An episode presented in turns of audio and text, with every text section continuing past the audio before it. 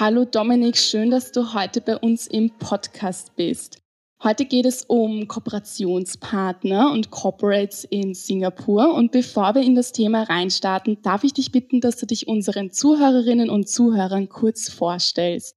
Ja, sehr gerne. Hallo Lisa und, und hallo Fabian. Freut mich sehr, hier die Möglichkeit heute zu haben, über Kooperationspartnerschaften in Südostasien, speziell Singapur, zu reden.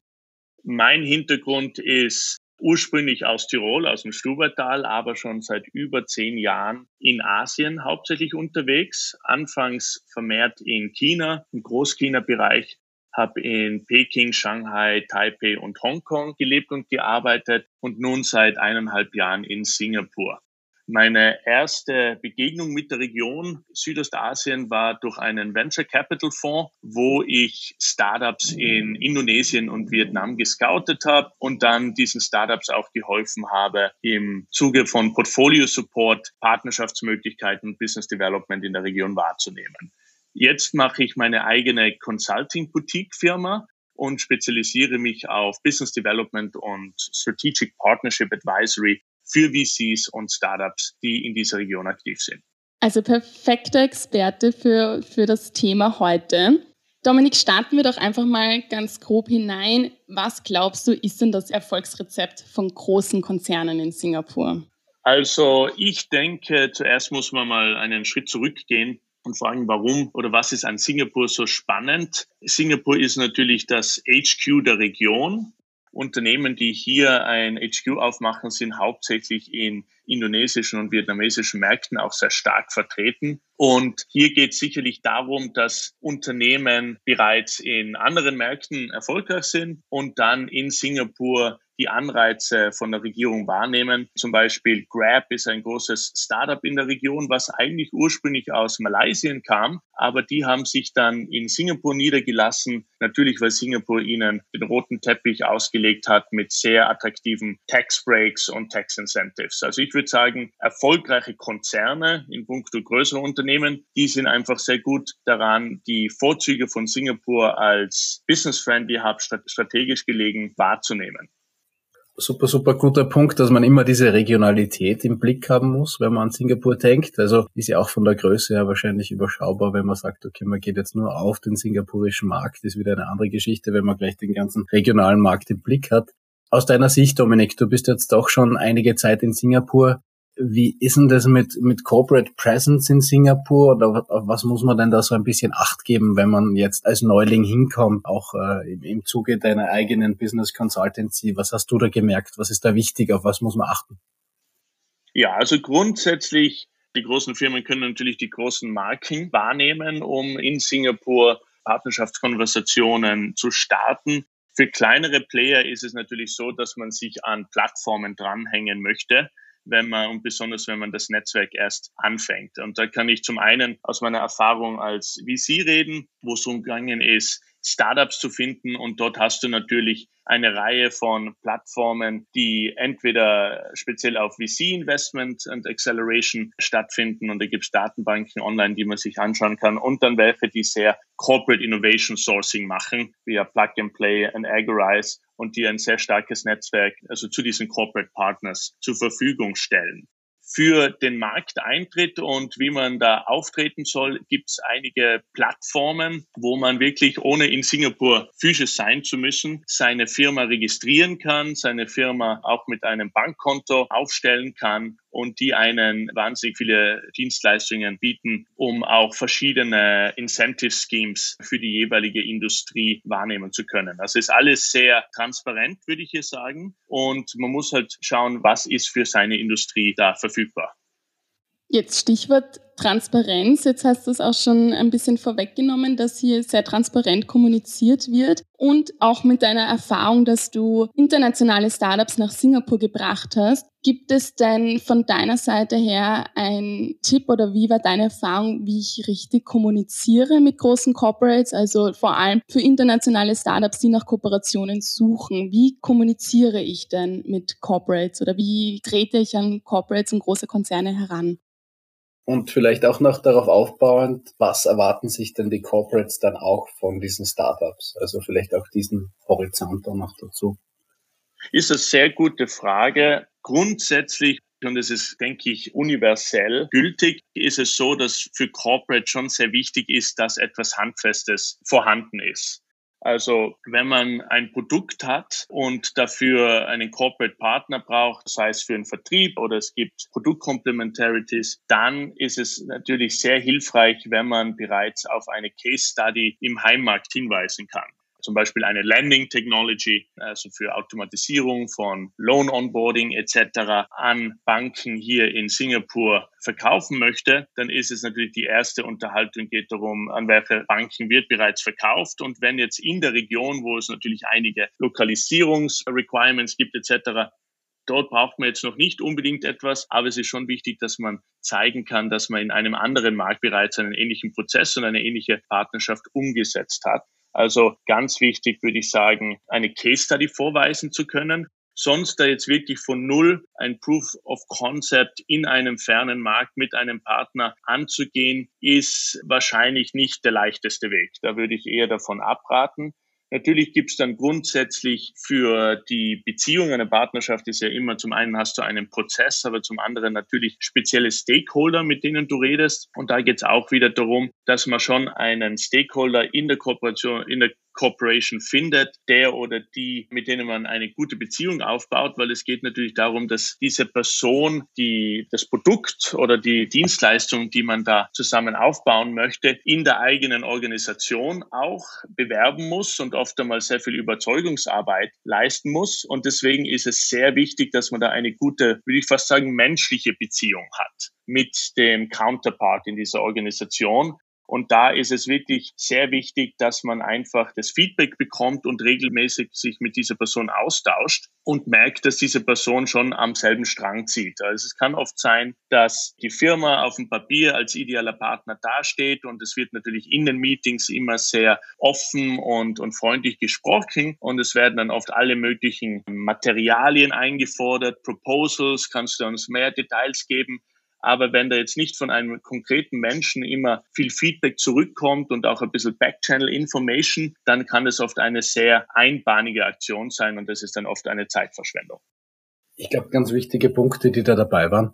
Wenn man da vielleicht noch einen, einen Schritt weiter denkt, wenn ich jetzt ein österreichisches Startup bin, okay, du hast gesagt, äh, Proof of Concept schwierig, das ist ohne dies, glaube ich, oder sollte vielen, vielen österreichischen Startups ohne dies schon klar sein, dass man in diesen Bereichen halt mal schauen muss, dass man ein bisschen Traction bekommt, bevor man sich auf Fernmärkte, die oft ein bisschen komplexer sind, einlässt. Gut, jetzt habe ich dieses Referenzprojekt, sagen wir in Deutschland oder in der Schweiz, und dann möchte ich nach Singapur gehen. Wie komme ich jetzt an die großen Corporates heran? Macht man das über LinkedIn? Funktioniert das über Cold Calls, über diese Plattformen eventuell? Was ist da so deine Erfahrung in diesem Bereich? Also es gibt auf jeden Fall mehrere Wege führen nach Rom, auch in Singapur. Und natürlich, man fängt immer an mit den warmen Kanälen. Da geht es halt darum, dass man schaut, ähm, gibt es im, also jetzt als Österreicher, es klingt vielleicht ein bisschen banal, oder? Aber es ist sicherlich auch ähm, sehr hilfreich, einfach mal zu schauen, welche Österreicher sind aktiv in dieser Stadt in verschiedenen Corporates, oder? Und die sind natürlich dann sehr oft einmal offen, ein Gespräch zu führen und können einen zu der jeweiligen Person deuten. Also dass man schaut, ob man durch das persönliche Netzwerk oder das Österreich-Netzwerk, und ich kann man vorstellen, dass der Gin auch sehr hilfreich ist, eine Person in der Organisation ansprechen kann und mit der Person ein bisschen informell sich austauschen kann, um zu verstehen, was sind die Prioritäten dieser Organisation, wer arbeitet dran, also ist es jetzt eine gute Zeit und mit wem kann ich da reden. Das ist ähm, also das Grundsätzliche. Dann, wenn man da überhaupt keinen Anknüpfungspunkt hat, gibt schon einige Plattformen, die sich wirklich darauf fokussieren. Also es ist ja eh am besten, dass du mit einem Partner redest, der aktiv nach Möglichkeiten sucht, in dieser Sparte ähm, ja, sozusagen durch eine Partnerschaft eins plus eins macht mehr als zwei zu erzielen. Und da geht es halt dann drum, dass man, okay, wenn man in, in Fintech aktiv ist, gibt es einige Fintech-Plattformen, Healthcare Accelerators, dass man zu diesen ähm, Plattformen Kontakt aufnimmt und dann in eines dieser Programme teilnimmt. Wie gesagt, Agorize macht sehr viel speziell für eine Corporate, also zum Beispiel für AWS oder für Singapore Air, für Singtel, für alle diese Unternehmen machen die spezifisch Programme die nach Technologien scoutet und dort ist man sicherlich oft einmal gut aufgehoben. Allerdings, was ich schon auch anmerken würde, wenn es darum geht, mit Corporates zu arbeiten, also es gibt natürlich das Szenario, wo du ein Enterprise-Business bist und du möchtest an Corporates verkaufen und dann ist sozusagen der POC in dieser Region eher eine Partnerschaft. Oft, wenn man sehr emsig nach Partnern sucht, vergisst man natürlich, dass es eine Partnerschaft mit zwei Seiten ist und beide Seiten haben etwas zu geben und etwas zu nehmen. Und wenn man da so eifrig nach Partnern sucht, muss man sich auch dessen bewusst sein, dass jetzt es sind zwar große Corporates mit äh, großen Firmennamen, aber die sind natürlich von ihren eigenen Business Objectives getrieben und es kommt sehr oft vor, dass äh, Startups auch ausgenutzt werden. Das kann man ganz klar und deutlich aussprechen. Und als Founder muss man sich da auf jeden Fall immer Gedanken machen, inwiefern die Ideen und die Konzepte, die man da einem Corporate anbietet, um das Corporate zu gewinnen als Partner, inwiefern die das eigentlich selbst aufsaugen und eventuell auch selber umsetzen möchten. Und da als Beispiel eine Firma, mit der ich in Kontakt war in Vietnam, die hat eine Neobank aufgebaut. Und natürlich als Neobank hat man am Anfang keine Lizenz und möchte eine Bank sein, aber hat natürlich nicht die regulatorischen Requirements erfüllt. Und dort fängt man gleich einmal mit einer Bank als Partner ein Gespräch an. Und es dauert natürlich sehr lange. Und dann nach zwei Jahren hat es auch endlich hingehaut. Und zwei Jahre später, wie sie zusammen im Markt waren, ist einfach offensichtlich geworden, dass der Bankpartner nicht mehr so stark gezogen hat und auf einmal dann angefangen hat, ähnliche Produkte rauszubringen unter ihrer eigenen Marke. Und das ist etwas, was sehr oft passieren kann. Und ich denke, dass natürlich probieren geht über studieren und jede Partnerschaft hat Risiken. Aber da ist es sicherlich sehr wichtig, dass man von Anfang an halt schon gute Anreize schafft. Und in dem Fall war das Problem, dass die Bank keinen Equity Stake in diesem Business drin gehabt hat. Die haben einfach Revenue Sharing gemacht auf das Portfolio von Konten, also Assets under Management. Und es ist natürlich Peanuts für die Bank gewesen, aber als äh, Partner waren sie bei allen Entscheidungen dabei, haben einen Front Seat gehabt, um zu sehen, was funktioniert und was nicht. Und die haben dadurch sozusagen einfach eine schöne Einleitung bekommen, wurden dafür bezahlt und haben es dann selber durchgesetzt wenn die Firma einen, einen Stake von der Bank drin gehabt hätte, oder? Dann ist natürlich in dem Fall, wäre die Bank wahrscheinlich weniger motiviert, da sozusagen eine Hinteraktion zu starten.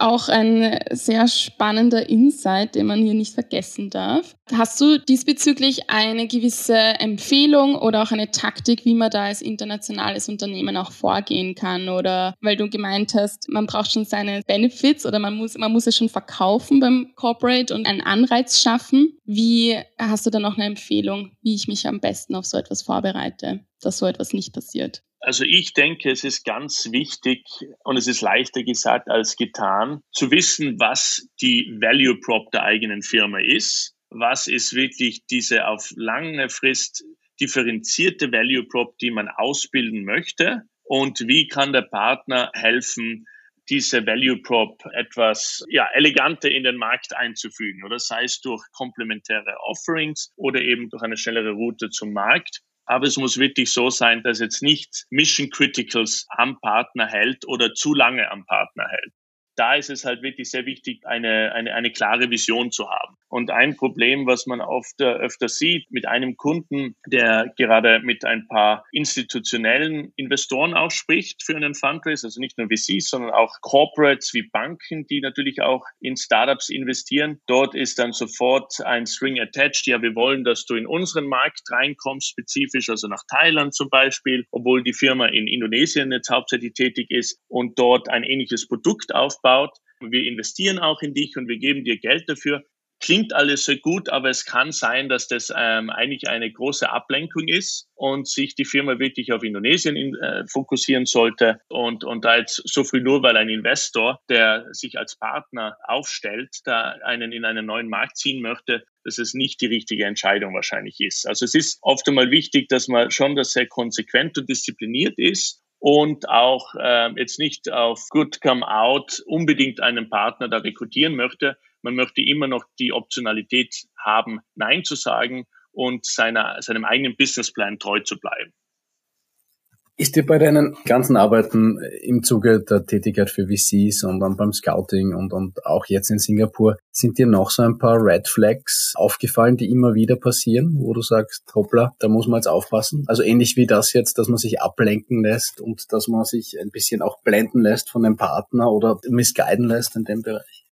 Ja, es ist auf jeden Fall sehr viel, sehr viel Smoke and Mirrors. Und besonders bei großen Marken ist es eben so, dass man wirklich diese, diese Assumption, diese Annahme, dass die sehr korrekt mit einem zusammenarbeiten werden, die sollte man nicht a priori sofort un, ungechallenged lassen. Und was da sicherlich auch vorkommt, ist, dass er natürlich sehr viel bei einer Partnerschaft geht schlussendlich darum, eine, ja, in gewisser Weise eine Ehe einzugehen oder die über mehrere Jahre gehen soll. Es ist sicherlich am besten, wenn man das schrittweise angeht und oft einmal mit kleineren Teaming Agreement etc. die Zusammenarbeit auskostet und wirklich auch auskostet, jetzt nicht nur wie, wie verhandelt man, sondern wie würde man das auch umsetzen.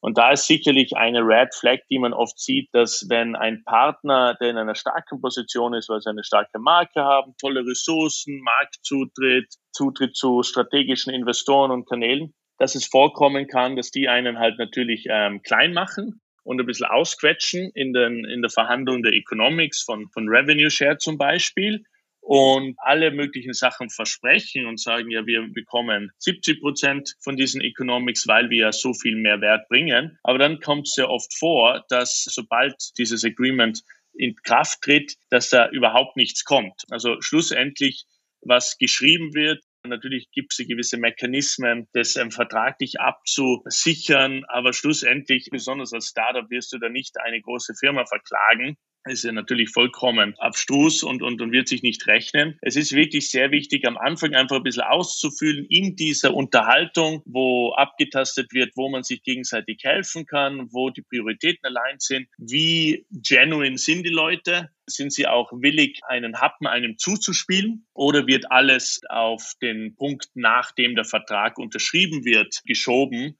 Das ist dann oft einmal ein bisschen, äh, würde ich sagen, eine Red Flag, weil es dann oft einmal ein leereres Versprechen sein kann. Wie steht es aber generell zu Gründungen von Joint Ventures? Also ist da die Bereitschaft für Joint Ventures in Singapur? Und vielleicht auch in dem Zuge, natürlich Joint Venture ist auch ein bisschen ein, ein gebranntes Kind oder viele, es gibt viele gebrannte Unternehmen auch in, in, China, wo früher noch relativ viele Joint Venture gegründet werden mussten aufgrund von regulatorischen Gründen. In Singapur haben wir ja das verstanden, dass das nicht wirklich ist, ist ja sehr offen vom System her. Vielleicht auch da den Horizont ein bisschen noch erweitern und sagen wir, macht es wirklich Sinn, ein Joint Venture? Und wann macht es Sinn, ein Joint Venture in Singapur wirklich zu gründen? Ja, ich denke, Fabian, das ist genau der richtige Ausgangspunkt. Joint Venture, also auch von meiner China-Erfahrung, waren meistens ein Thema, weil es keine andere Wahl gab. Und um aktiv zu sein mhm. in dem Markt, muss man zusammen mit einer lokalen Firma diesen Markt angehen. Wenn es jetzt nicht gezwungen ist, dann würde ich sagen, ist ein Joint Venture out of the gate in den wenigsten Fällen ein Thema. Man wird auf jeden Fall anfangen mit leichteren Partnerschaftsframeworks wie zum Beispiel einem Teaming Agreement oder auch äh, einer Alliance und man testet, wie man sich da gegenseitig helfen kann. Und eine Partnerschaft ist grundsätzlich am erfolgreichsten, wenn beide Parteien auf einer ähnlichen Augenhöhe stehen weil es ist sonst immer ein bisschen ein Ungleichgewicht, oder? Und ich würde das auf jeden Fall mit kleineren Projekten auskosten.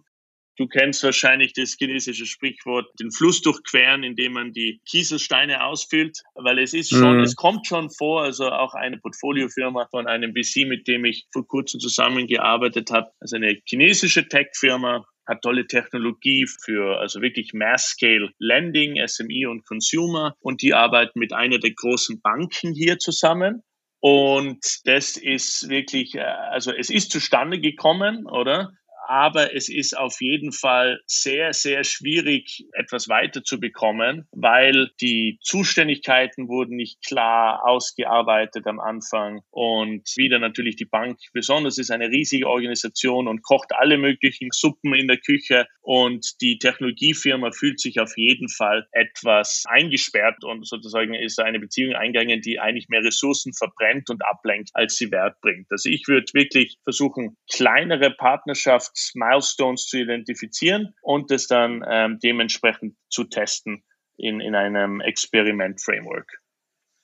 Finde ich auch einen sehr wichtigen Tipp, dass man das vielleicht oder im ein mal ist es vielleicht manchmal besser, einen Schritt zurück, um mit kleineren Projekten zu starten, als dann immer schon von vornherein die große Kooperation und äh, mit einer Gründung von Joint Venture an die Sache heranzugehen. Bevor wir zum Abschluss kommen, Dominik, kannst du uns vielleicht noch ein Best Practice Case bieten oder was sind denn deine Erfahrungen jetzt nach China und jetzt auch in Singapur, wo du sagst, das können wir uns in Österreich oder in Europa noch abschauen? Da können wir was lernen. Oh, da gibt's einiges. Also ich, ich finde mal grundsätzlich sicherlich die Einstellung eine wichtige, dass man den Markt in, in China besonders anschaut, nicht nur als äh, Absatzmarkt, sondern auch einfach als eine interessante Referenz und ein Sammelsorium von Case Studies, die einem helfen, Lektionen für den Bewerb im eigenen Markt oder Binnenmarkt zu ziehen und natürlich auch den Markteintritt grundsätzlich. Ich habe sehr viel mich mit dem Markteintritt von ausländischen Unternehmen in China beschäftigt und dann wie die Chinesen rausstarten. Und ich glaube, eine der größten Lektionen ist es wirklich, dass man halt schon, also sich im Klaren ist, was die Stärken der eigenen Firma sind und was man zum Markt bringt. Und dann schon so schnell wie möglich versucht, ein lokales Team zu finden und dieses lokale Team mehr zu enablen, als ähm, in einer Bürokratie vom Headquarter in, in Europa zu strangulieren. Und also eines meiner Lieblingsbeispiele hier ist eBay was natürlich eine große amerikanische E-Commerce-Firma ist. Und die sind natürlich auch nach China reingegangen und haben einen, also den größten Player aufgekauft, also eine Acquisition-Partnerschaft sozusagen, oder? Und haben dann irrsinnig viel Geld reingepumpt und schlussendlich es zu nichts gebracht, haben sich dann aus dem Markt zurückziehen müssen, weil ein kleinerer Player, Taobao, mit um einiges weniger Ressourcen ein ähnliches Produkt einfach um einiges agiler für den lokalen Markt zuschneiden konnte. Und da ist wirklich sozusagen jetzt nicht unbedingt Best Practice, aber eher eine, eine Failure Case Study, von der man sehr viel lernen kann. Lesson learned wo halt ähm, einfach das Geschäftsmodell hat super funktioniert in anderen Märkten, aber halt im chinesischen Markt die ganzen Fernsehwerbungen etc. haben nicht die Zielgruppe erreicht und es wurde ordentlich viel Geld reingebuttert und es hat nichts gebracht. Da fällt mir auch eine, eine Success Story ein, die eigentlich sozusagen jetzt nicht abschreckend sein soll, aber ich denke, die Recruiting-Plattform aus Deutschland Xing hat sich auch überlegt, in den chinesischen Markt reinzugehen. Und die haben den ehemaligen CMO von eBay auch im Gespräch gehabt, um dieses Projekt zu evaluieren und umzusetzen. Und der hat dann eine sozusagen Market Opportunity Assessment durchgeführt und dann schlussendlich sehr stark Xing abgeraten, in den chinesischen Markt zu diesem Zeitpunkt einzutreten. Und also er hat natürlich einige Gründe, aber High Level ist es einfach okay. Es ist sehr attraktiv. Es gibt so viel Wachstum in diesem Markt und jeder geht dorthin. Aber macht es eigentlich wirklich Sinn für uns? Und es ist dann oft einmal vielleicht sinnvoller, eher, eher zu pausieren und dieselben Ressourcen auf den eigenen Markt oder den unmittelbaren Märkten in der Heimregion einzusetzen und einen besseren ROI zu bekommen. Also da würde ich sagen, ist auf jeden Fall ist es nicht leicht, besonders wenn sogar dein Board oder sozusagen deine Chefe dich in den neuen Markt eigentlich bringen wollen und es natürlich eine tolle Möglichkeit ist, aber da nüchtern zu sein und zu sagen, na, für die Firma ist es eigentlich nicht unbedingt die beste Möglichkeit jetzt, finde ich, ist sehr beeindruckend. Und mit einem ähnlichen kühlen Kopf sollte das auch der Gründer oder die Gründerin in der Evaluierung des südostasiatischen Marktes angehen. Ja, glaube ich, ganz, ganz, ganz ein wichtiger Punkt, den du da ansprichst. Also sich von den großen Zahlen der Märkte nicht blenden zu lassen, sondern wirklich sagen, wie ist der Product Market Fit und habe ich die Ressourcen und alle anderen Faktoren. Ich habe da so einen China Readiness Index selbst entwickelt, wo ich mir so, glaube ich, 500, 600 verschiedene Business Cases angeschaut habe und geschaut habe, okay, was hat funktioniert, was hat nicht funktioniert und warum hat das nicht funktioniert.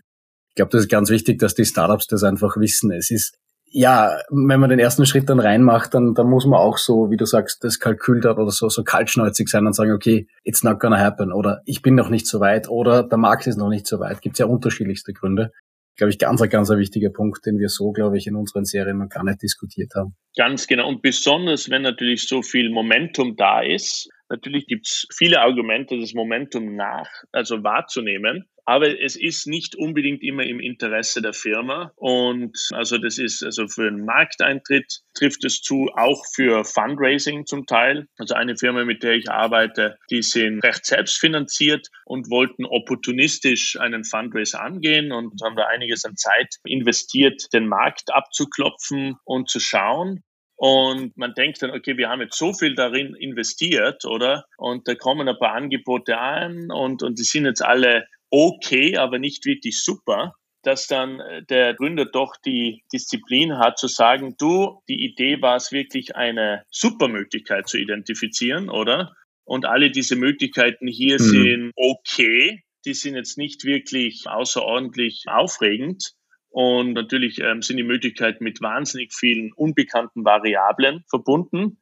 Also das ist sozusagen ein bisschen zu wenig enticing. Und da einfach den kühlen Kopf zu bewahren und Angang runterschalten, ist, glaube ich, ähm, auf jeden Fall eine gute Idee. Also ein Partner, eine mhm. Partnerschaft soll nie sozusagen das Überleben einer Firma oder die Geburtsstunde einer Firma sein.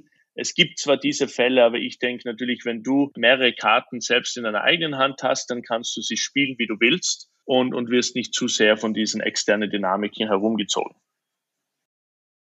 Ein sehr schöner und wichtiger Tipp, jetzt wenn wir sogar schon zum Abschluss kommen, finde ich, Fabian. Findest du auch? Ich glaube, das war schon dein Erfolgstipp, oder, lieber Dominik? Oder hast du noch einen für uns? Ja, ich glaube, das ist, ist ein guter Abschluss.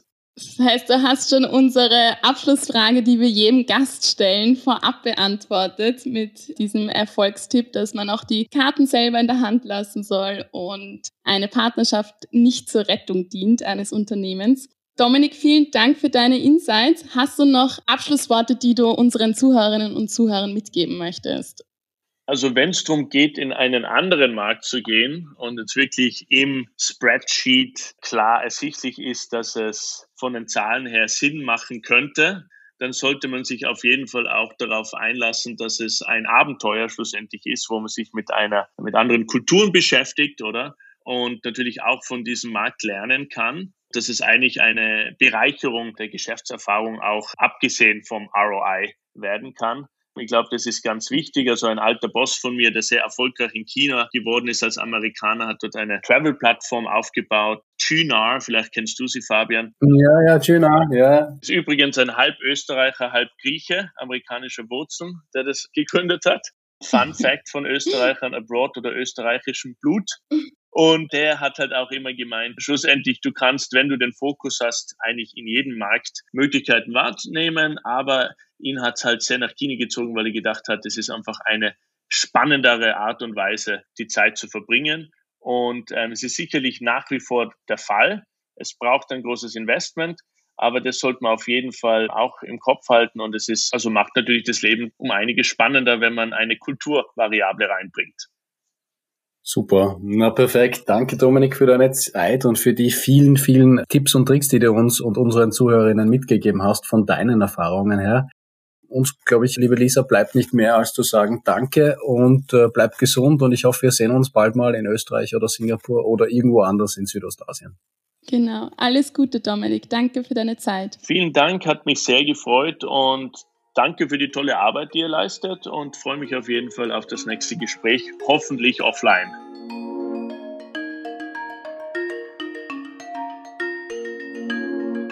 Liebe Zuhörerinnen und Zuhörer, wir sind schon wieder am Ende unserer heutigen Folge angelangt. Wir freuen uns, wenn ihr auch nächste Woche wieder mit dabei seid bei Asia Expansion Explained. Das war Asia Expansion Explained, Ihr Podcast für eure Internationalisierung nach Asien. Ihr habt Fragen, Anregungen, Wünsche? Dann schreibt uns unter podcast.gin-austria.com. Weitere Infos zu den Startup Services von Global Incubator Network Austria findet ihr auf gin-austria.com. Ready for the next steps? Go big, go global, go Asia. Dieser Podcast ist eine Kooperation zwischen Jam Solutions und dem Global Incubator Network Austria, ein Förderungsprogramm des Austria Wirtschaftsservice und der österreichischen Forschungsförderungsgesellschaft.